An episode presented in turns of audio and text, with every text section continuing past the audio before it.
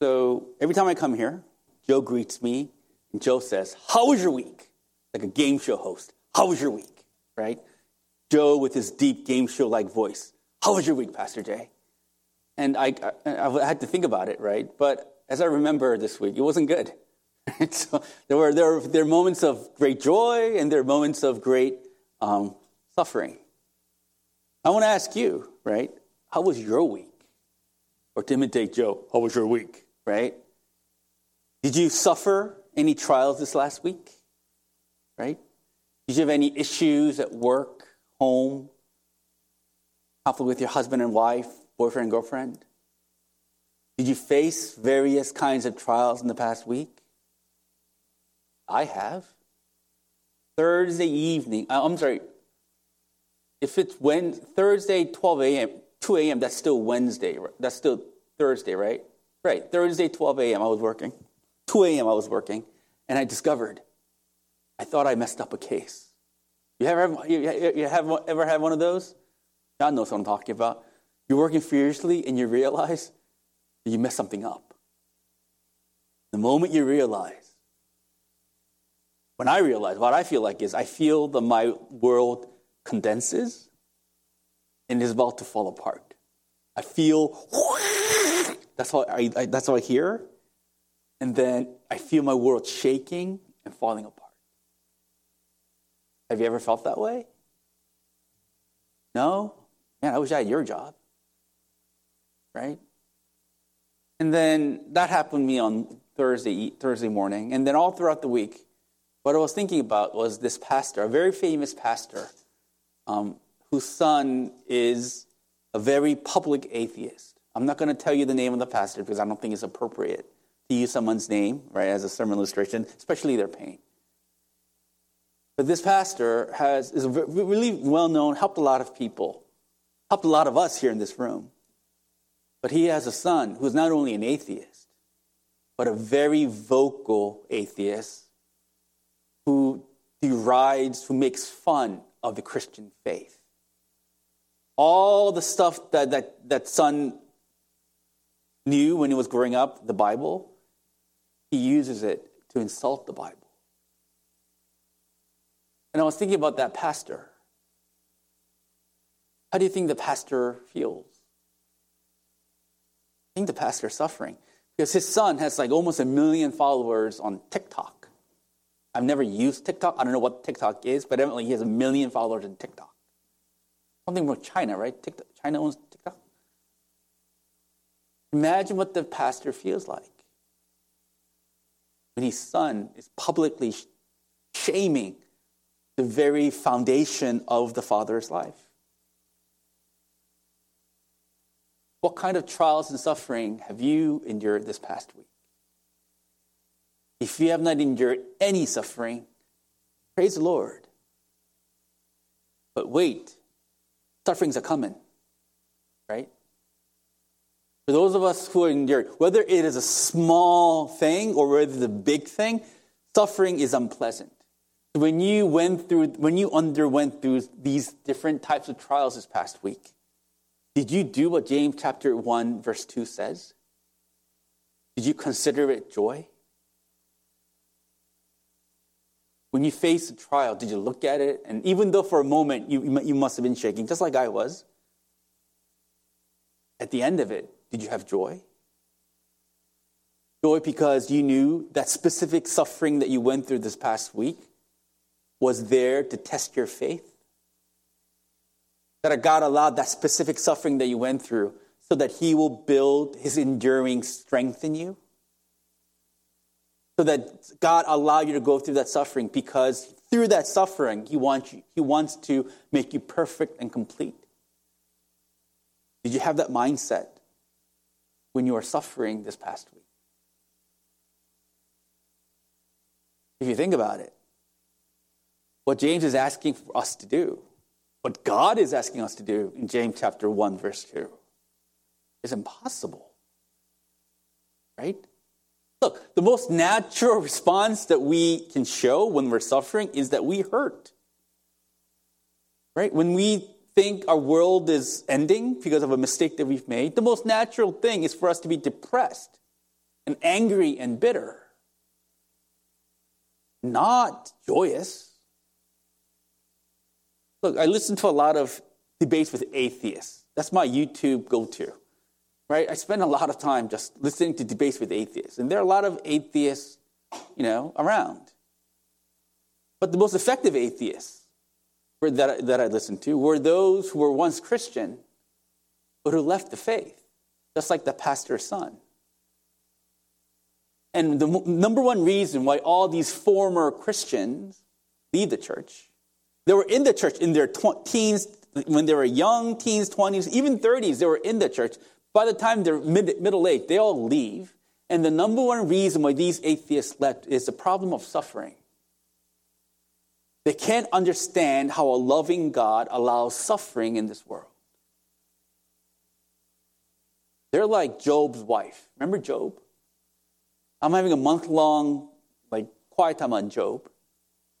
When Job and his family suffered, they lost their homes, their property, their children. Job lost his health. Job's wife, actually experiencing these sufferings, told Job, Hey, Job, you should just curse God and die. And she left him.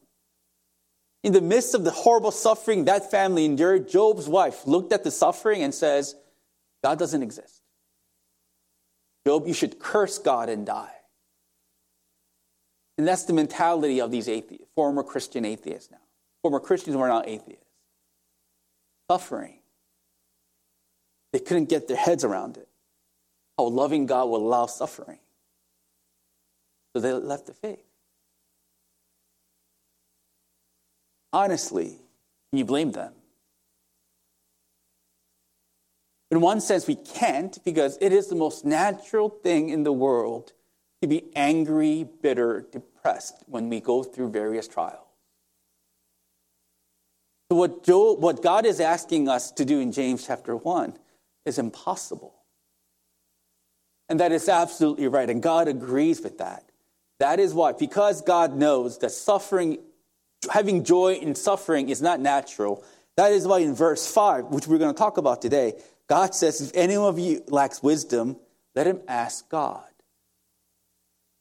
James is saying, in order to have, in order for you to have joy in the midst of your trials, because it is not a natural thing to us to have joy when we go through trials, we need a supernatural intervention. When we, to turn those trials into joy. We need a supernatural intervention for our minds to be reformed so that we can look at that source of suffering as a source of joy. How do you do that? God needs to give you wisdom. Wisdom isn't, isn't something that is with, from within us. Wisdom is something that is outside of us, and God is the one who gives wisdom. How do you find joy in the midst of suffering? You need to ask God for wisdom. We need to ask God for His wisdom. Uh, comprende, por favor? What is wisdom? Let's talk about what wisdom is. Wisdom is the right use of the right use or exercise of knowledge. Once again, wisdom is the right, the proper use of exercise of knowledge. Basically, wisdom is knowledge and action. You know stuff, and that knowledge of that thing that you know transforms the way you live. That's wisdom. Not having knowledge of itself is not wisdom.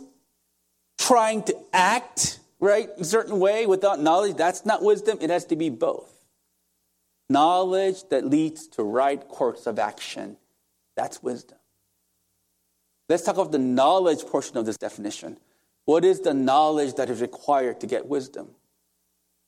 The knowledge that is required to get wisdom starts from the fear of the Lord. The knowledge that, that is required for us to give godly wisdom is, is the knowledge that comes as our minds recognize that God created the hev- heavens and the earth. I'm sorry, Biblical wisdom comes, number one, when our minds recognize that God exists. And number two, He created the heavens and the earth. And number three, he is reality itself. He is the architect, the maintainer, and the planner of reality. That's why it is Proverbs 1 the fear of the Lord is the beginning of wisdom. The, the, the, the, the Proverbs is saying proper wisdom comes when we fear the Lord. The word fear means, doesn't mean necessarily trembling fear because you think you're going to go to hell, right? That's not really what it means. It could involve that, but it's not, that's, not, that's not what really it means in, in Proverbs 1. The word fear means having an awe, respect, love. Like Patriot guys, how they look at Tom Brady, right? love respect, awe. That is so idolatry, isn't it? Hey, you football guys, think about that, right? Right. But fear of the risen is having that kind of awareness, devotion, understanding, acceptance of the reality of God. Knowledge that starts from that point is wisdom. We all get me? We understand? having knowledge, having information about things doesn't make you wise. Right? Having a lot of information about things does not make you a wise person. It is interpreting all the information that we have through the lens of the fact that God is God is God is real. God created the heavens and the earth. He is the architect of reality, funneling every information that we have in the light of this truth is wisdom. What did I try to say? There's something that I really okay. Um, the best intellectuals of the world have knowledge, have information, right? Because all the atheists that I listen to, they're really smart people. They're physicists, they're astrophysicists, they're evolutionary biologists. They're all, they're all these really smart people. They, were, they went to Harvard, they went to Stanford, right? All the schools that we wish our kids to go to, right? By the way, the more I listen to these guys, the more I don't want my kids to go to Harvard. Anyway, right? Because, you know, Harvard people are crazy. No offense if anyone to Harvard, right? They may have all this intelligent pedigree behind them. But when they advocate, if you listen to their argument against God, it's a very shallow understanding of who God is. They reject the idea of God because in their mind, God is this bearded fella up in the clouds, right? Like Santa Claus. That's their like, depiction of God. And because they say that God is clearly a fake, God doesn't exist. And when they say God doesn't exist, even though they may have specific information about a subject area, they lack, they don't, they, I, don't, I don't think they have a real understanding of reality. They're fools. Even though they have so many information, so much information, God, 1 Corinthians chapter 1 would say, they're fools. Because they have no understanding of God. All the information that they have still make them fools because they have a shallow understanding of God. By the way, those people, when they look at us, will, will, make a, will, will tell us that we're crazy, right? But the Bible is saying if you have a shallow understanding of God, all the information that you have will not make you wise. You still remain a fool.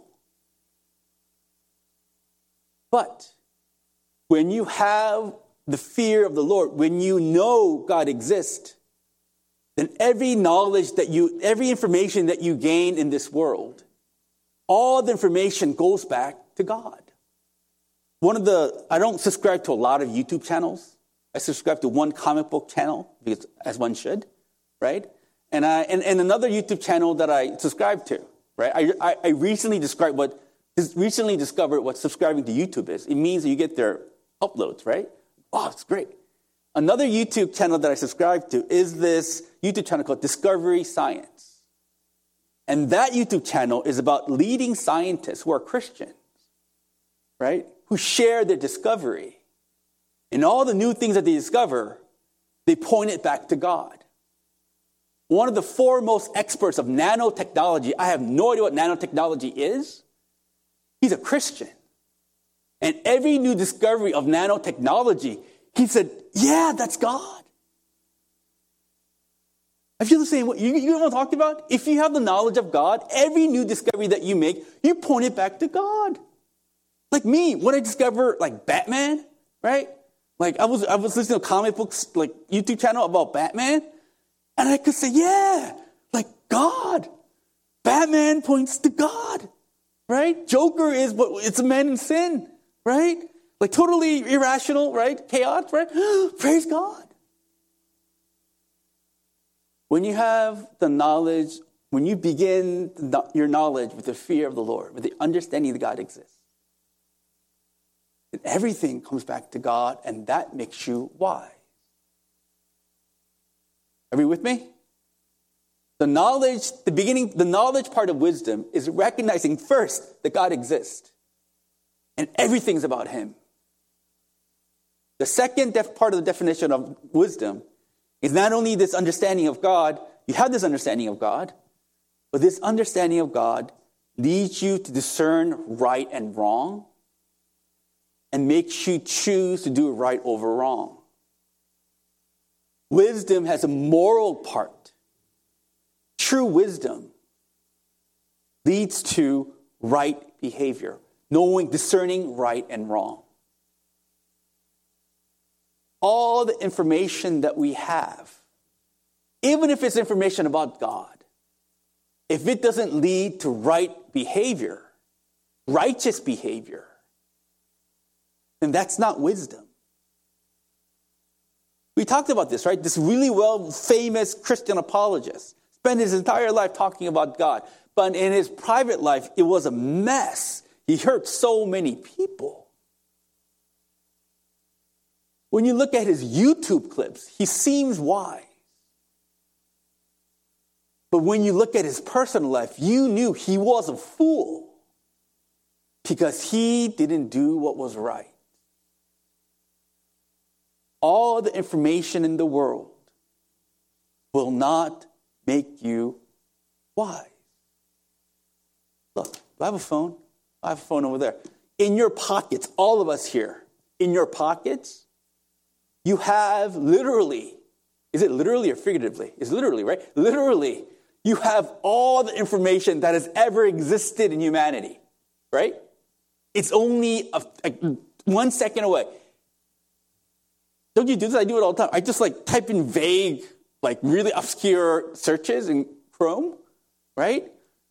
And Chrome hasn't failed me yet. I get information about everything.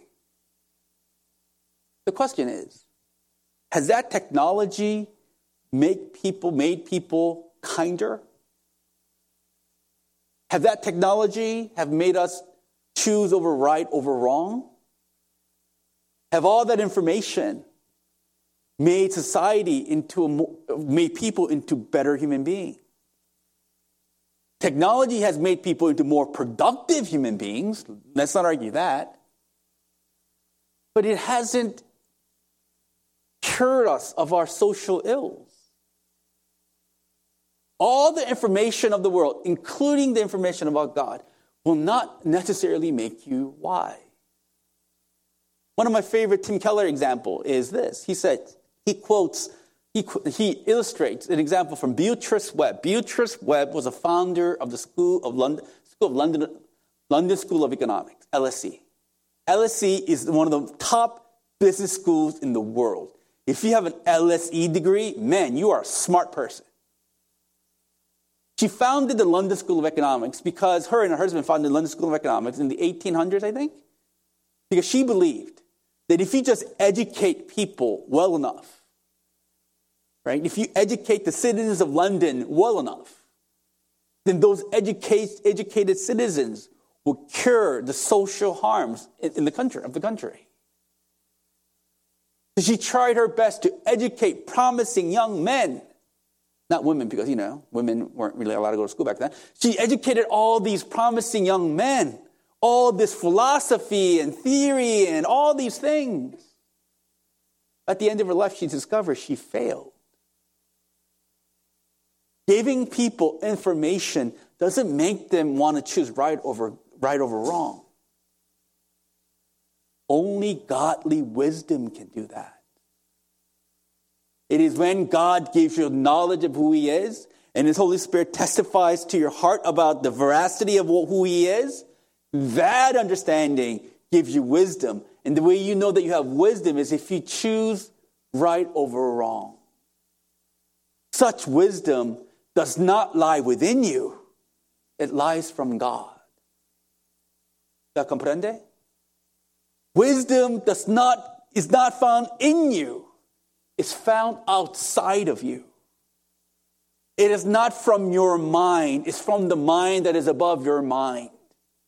When a mind above your mind comes into your mind and influences you, that's how you get wisdom. That is why, verse 5, James is saying, if you lack wisdom, let him ask God. James is not saying if you lack wisdom, just, you know, research more, read more books. That's not what he's saying, right? He's saying if you don't have wisdom, you know, go travel Europe and maybe you'll get wisdom that way. He's not saying that. Do people do that still? Like, I want to find myself by going to Europe. Do they still do that? James is not saying that, right? James is not saying, hey, go backpack, like travel Asia to get wisdom. He's saying, if you lack wisdom, all you need to do is ask God. The word ask here means pray. Pray for wisdom. How do you get wisdom? Pray for wisdom. Because God is the source of wisdom. Jesus Christ is the Logos.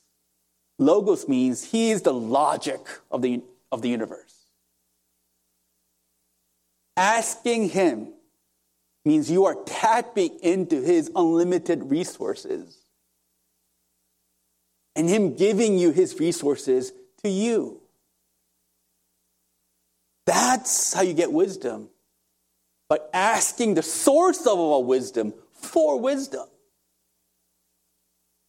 Look, one of the benefits of my law practice is I love working for my partner, and I hope he listens to the sermon, right? Man, I really appreciate you, man, right?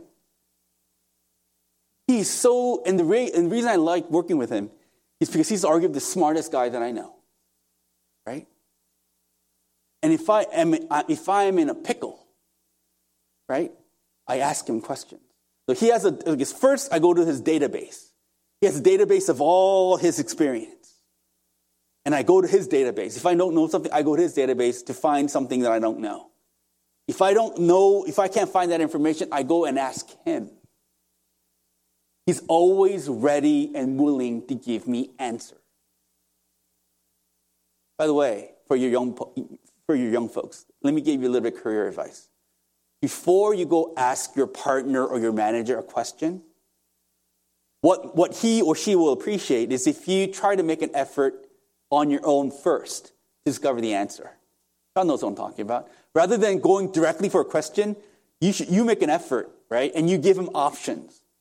This is the problem. I think this is the option, or this is the option, right? And I go to him with these options, and then he tells me the answer. If I go to him and says, I don't know, can you tell me the answer? He'll think I'm an idiot, right? So, young people, career advice before asking your manager for questions, try to make an effort. Right, John? John knows what I'm talking about. Right? But anyway, all his resources, my partner's resources that are available. If I just go to him, he will provide me with that answer. That's what's going on here. God is saying, You want wisdom? Come and ask. Especially, do you want to have, in order for you to have joy in your suffering, you need wisdom. Do you want to know spiritual insights behind your suffering? Ask God, and I'll give it to you. Look, this is to be carefully. Once again, this wisdom is in the context of suffering and trials, right? What will make our trials durable not only endurable, but in fact, the source of blessing is in the midst of your trial. If you, when you go to God, He will give you an insight. When you get insight in the midst of your suffering, that insight, that understanding, that wisdom that God gives you will be the source of joy. So even though you're still in pain, when God gives you the insight in the pain, that pain becomes endurable. And also, you can find joy and hope in the midst of that pain. It's weird, it's strange, but I think that's true. Look, the pastor that I love so much, Pastor Andy Davis, he says about this verse, in the context here in James, perhaps the first thing a suffering Christian needs is wisdom concerning the trial. And that is the very thing James is doing here, showing you the direct connection between the trials and God's saving work in your souls. Andy Davis is saying every trial, and James confirms it, is designed to, for God to make your soul mature. Right? He uses every trial to do that. When you ask God for wisdom, and when He gives you the wisdom to see how He's using that trial to make you stronger, and why you need to go through that suffering, then you go, oh, yeah, yeah, that's what I need. And then you can endure it. Look, in my life, I went through many, many different pain. Many, a lot. I can write a book about it. I'll write it when I'm dead, right? It's a, there's a lot of pain. And there's also been a lot of joy, joyful moments. But I'm telling you, as a man who's going to turn 50 in two months, right? As a man who's going to turn 50 in two months, I'm telling you, it is in the storms of life, the darkness of my life, where I got deep insights into God, into the gospel, into my need for Him, and especially of His existence. It is not when things were all rosy. It is not when I'm in the beach getting a tan or white, riding the waves that I get insight, even though I sometimes do. God is like the large ocean, right? Yeah, that's fine but the personal insights that transforms my mind, that makes me a better preacher. Those nuggets are in the pain, in the suffering, in the trial. When I walk with God in the midst of those trials and ask Him for wisdom, He has never failed me. He always speaks to me. That's what James verse 1 5 is telling you. God will give you wisdom generously if you ask for it. This is writer named Daniel Ritchie. He writes for Desiring God. I was, as I was preparing for the sermon, I ran into his, his work. Daniel Ritchie doesn't have arms. He was born without arms. And this is what he wrote. A little bit long, but stay with me. Everyone, focus. This is what he wrote. I was born without arms. That is the best way to summarize my story. I stepped into suffering at birth. I stepped into suffering at birth. My physical body is a billboard for my pain. This has brought brought mocking, cruel jokes, stares, and the constant feeling that I am not like anyone else that I meet. I have never been able to hide. Many people can bury their pain, but my heartache is written all over my two empty sleeves. The two empty sleeves on his shirt is a billboard of his pain. Those sleeves tell a story without my mouth without my mouth saying a word. My pain almost swallowed me. But Christ showed me how much greater He was than my empty sleeves. I used to think that being born without arms was the most horrible thing that could, have, that could happen to a person. In Christ, He has helped me say that the worst and the most painful thing that has ever happened to me is also the best thing that, ever, that has ever happened to me. I am thankful for my pain.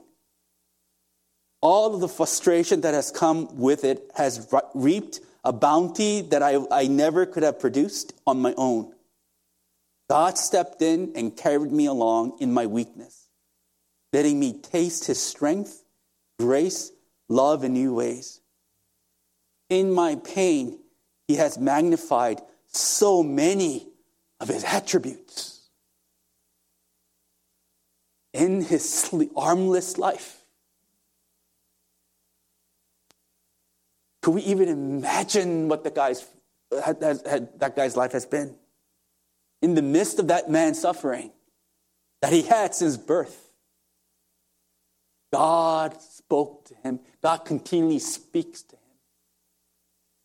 He hears the voice of God through the pain.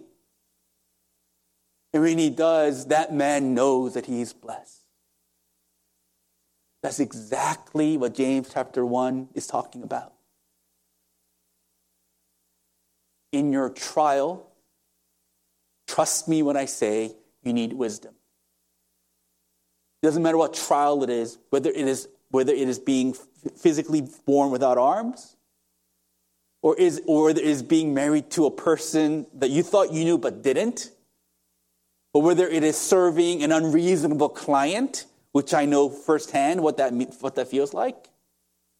Whether it means facing your constant failures, whether, whether it means being part of a family that is causing you pain, whatever pain that it is, when you ask God's wisdom in the midst of that pain, He's going to give it to you. He's going to speak to you. He's going to let you know. He's going to give you insights that insight will turn your pain into joy. All we need to do is ask God. Because his character, according to verse, what verse is it? Verse 5, is he gives generously to all without reproach. What does it mean to give without reproach? He doesn't, he's not angry at you for asking dumb questions. He's not saying, again? You know what I mean? Man, sometimes I'm glad that my daughter's not watching this. When I'm teaching her math, it's the same problem over and over and over again. I go, oh. Right? God's not like that. Even if you have failed multiple times in multiple years, and even if, even if you don't get it, He will always give His wisdom to you. He will. But there is a condition to get God's wisdom. He's generous providing wisdom, that's true. There's a condition. What is that condition? Verse 5 But let him ask in faith, with no doubting. For the one who, who doubts is like a wave of the sea that is driven, tossed, and tossed by the wind. In order for you to get God's wisdom, you need to have faith, not doubt. What is faith? Faith, number one, is knowing that God exists. Writer of Hebrews says, You cannot please God without faith. And faith is you know you need to know that God exists. That's what the writer of Hebrews is saying. Number one condition of faith is number one, you need to know that He exists. And number two, you need to know what he says is true. Number three, because you know he exists and because you know what he says is true, you trusted him, you believe in him, and you rely upon him and you depend upon him. You know that he exists, you know what he says is true, therefore you will depend on him, you will obey him, and you will follow him. That's what faith is. Knowing that God exists, knowing what he says is true, knowing that he's going to speak to you. and depending on that, that's faith. What is doubt that James warns about? James is warning doubt is being a double minded, having dual loyalties. Doubt, James talks about here. Mic is off. It's okay, you can listen to me, right? We're, we're all good. Doubt is having dual loyalties.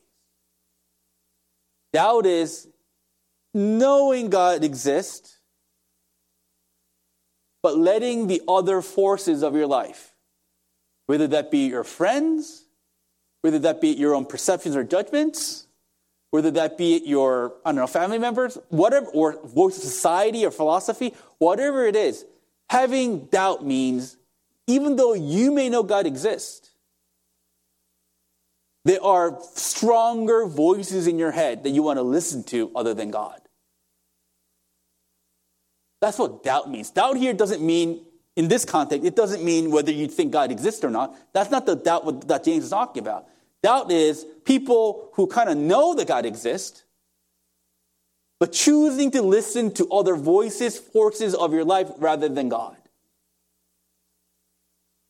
Example of such person, and I'm not this is not an example from real life at all, right? I don't, right?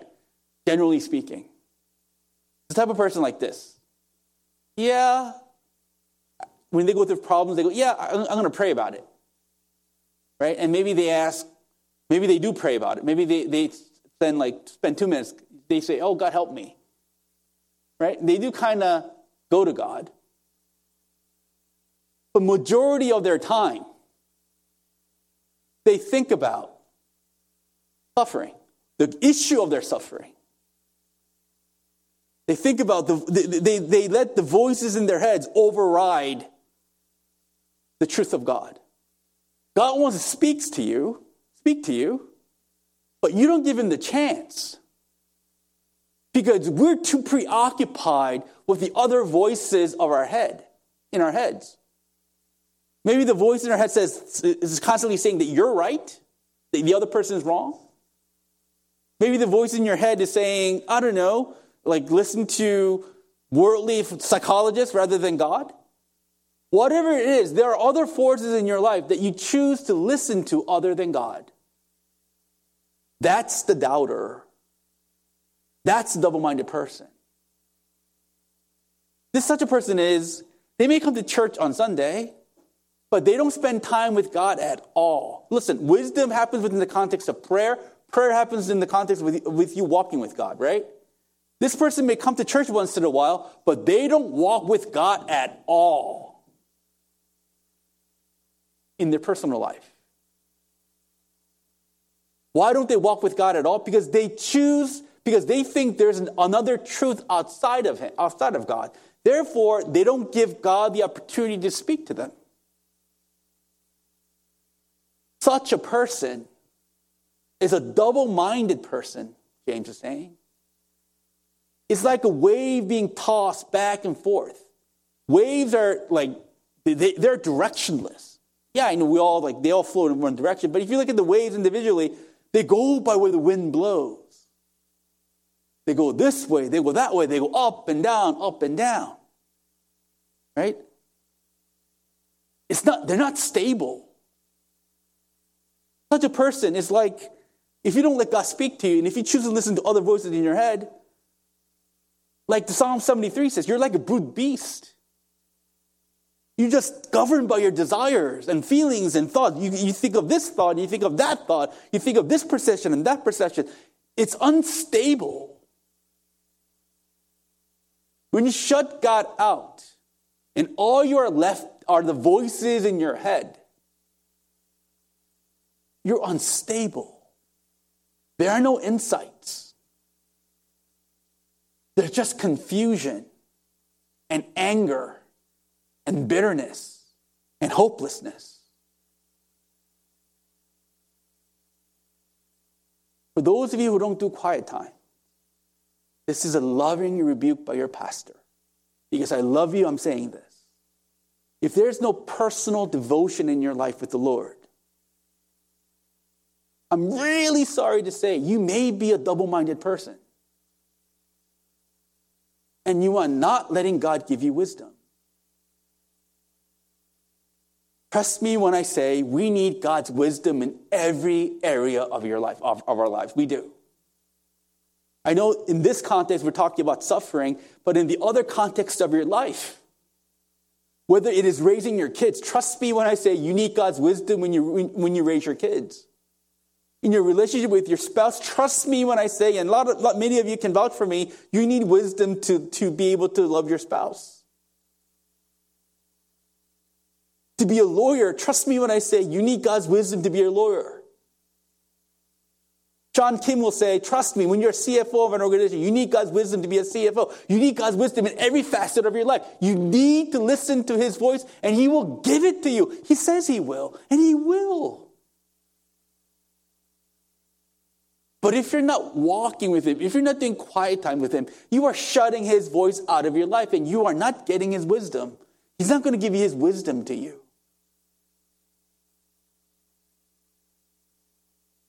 That's why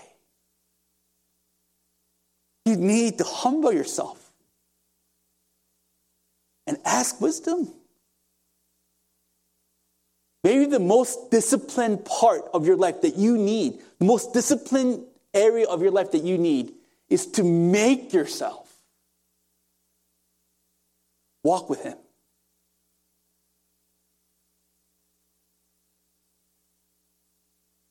Maybe there's no easy way around it. Maybe you need to really make yourself get up. For me, I choose to walk with God literally every morning. Because I work, I work until 2 in the morning and I wake up and my mind is not fresh. So I need to walk with him and I listen to him and listen to his word and I walk with him and I pray. That's how I know. That's how I need to spend time with him. Maybe you need that too. But whatever it is, you need to discipline yourself to walk with Him, to ask, ask Him wisdom. Otherwise, you, you'll be like a brute beast. Look, the thing that puzzles me ever since I was a kid is when Christians pray, you know, if they have a problem, when, if, if, if they have a decision, they pray. And, you know, like they pray that God will give them peace. And I think that's good. I think I made that prayer too. And I think having, asking God for peace is a good prayer request. But what puzzles me is I don't know what that peace looks like. I never experienced like praying over something and God giving me peace. Maybe you have. I've never experienced that. What I have experienced is God ask, me asking God for wisdom. And when God gives me wisdom, that wisdom gives me peace. So for those of you who are going through trials and difficulties and uncertainties, what you need to ask for is wisdom. But when you ask for wisdom, know that He exists, know that He'll speak to you, know what He says is true, and trust in what He says. That's what you need.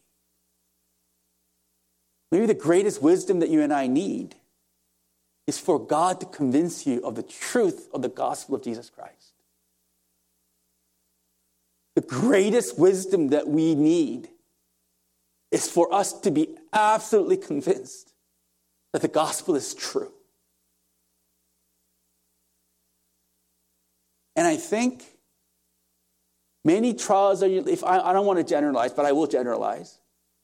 I think all, at least for me, all the main, main pains that I went through, trials that I go, even now, the trials that I go through, I think God's main purpose behind it is for, me, for Him to constantly persuade me that the gospel is true.